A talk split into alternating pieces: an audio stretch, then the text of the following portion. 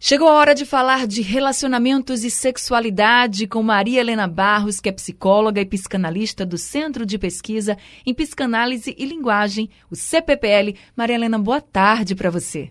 Boa tarde, Anne. Oi, Maria Helena. Boa tarde, Raul.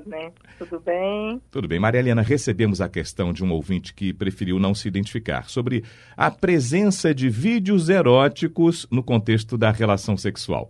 Segundo a, a jovem, é, o atual namorado dela gosta de assistir aos vídeos, mas nenhum namorado anterior havia lhe pedido isso.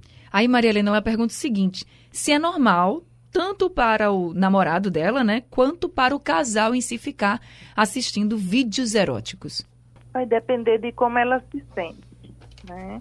Há, uma, há um, uma tendência a se não se fazer distinção entre pornografia e erotismo. Né? O erotismo é uma coisa saudável.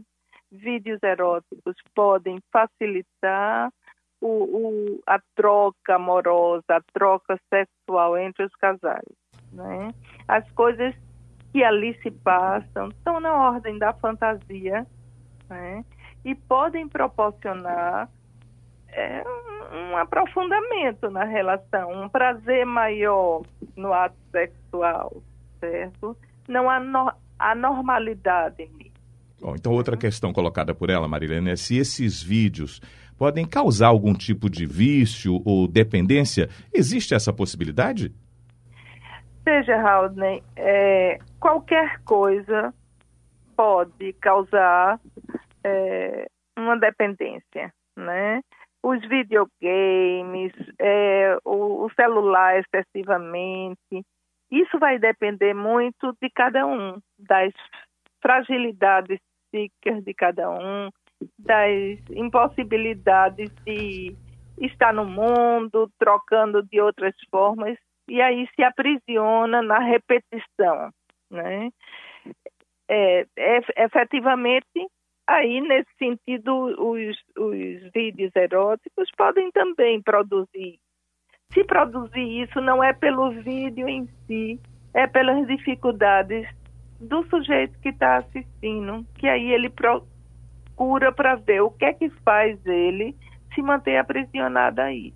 E não procurar, no encontro com o outro, essa satisfação. Né? Que venha como um estímulo para a relação é absolutamente saudável. Né? No entanto, se isso toma o caráter compulsivo, aí sim aponta uma dificuldade, certo? E como seria esse caráter compulsivo, Maria Helena? Será, seria, por exemplo, se todas as vezes que a pessoa fosse ter uma relação sexual né, com o namorado, com a namorada, tivesse realmente que ter um vídeo para estimular ainda mais o casal? Seria isso? Como a gente poderia caracterizar? Essa compulsividade, né? Anne? Isso. É, veja, eu acho que a compulsividade vem mais numa via individual. Quando você se prende aquele, a assistir aqueles vídeos para sua satisfação pessoal, certo? E deixa de procurar o outro.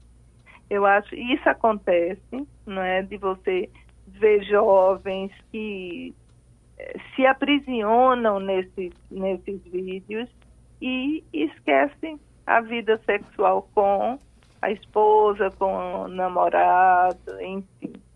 Então, é, no campo da relação a dois, eu acho difícil a gente falar numa compulsividade, né?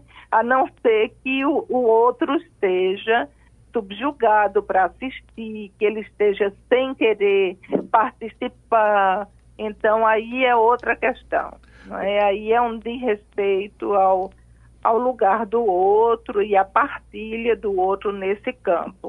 Maria Helena, eu vou apimentar aqui a conversa da gente trazendo também algo que é semelhante, está no, no contexto. E quando o casal, por fetiche, quer fazer o seu videozinho, e esse pode ser uma troca, hoje com celular, qualquer um celular filma, e o cuidado uhum. com essa captação de imagens, e se for o momento mais íntimo do casal?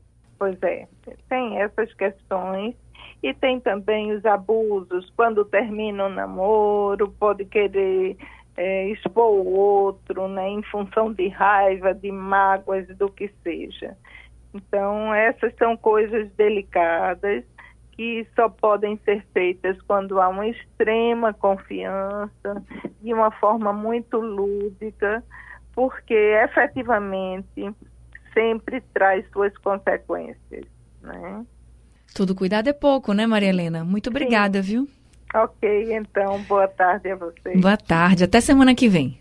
A gente acabou de conversar com a psicóloga e psicanalista do Centro de Pesquisa e Psicanálise e Linguagem, o CPPL, a Maria Helena Barros, sobre vídeos eróticos no contexto da relação sexual.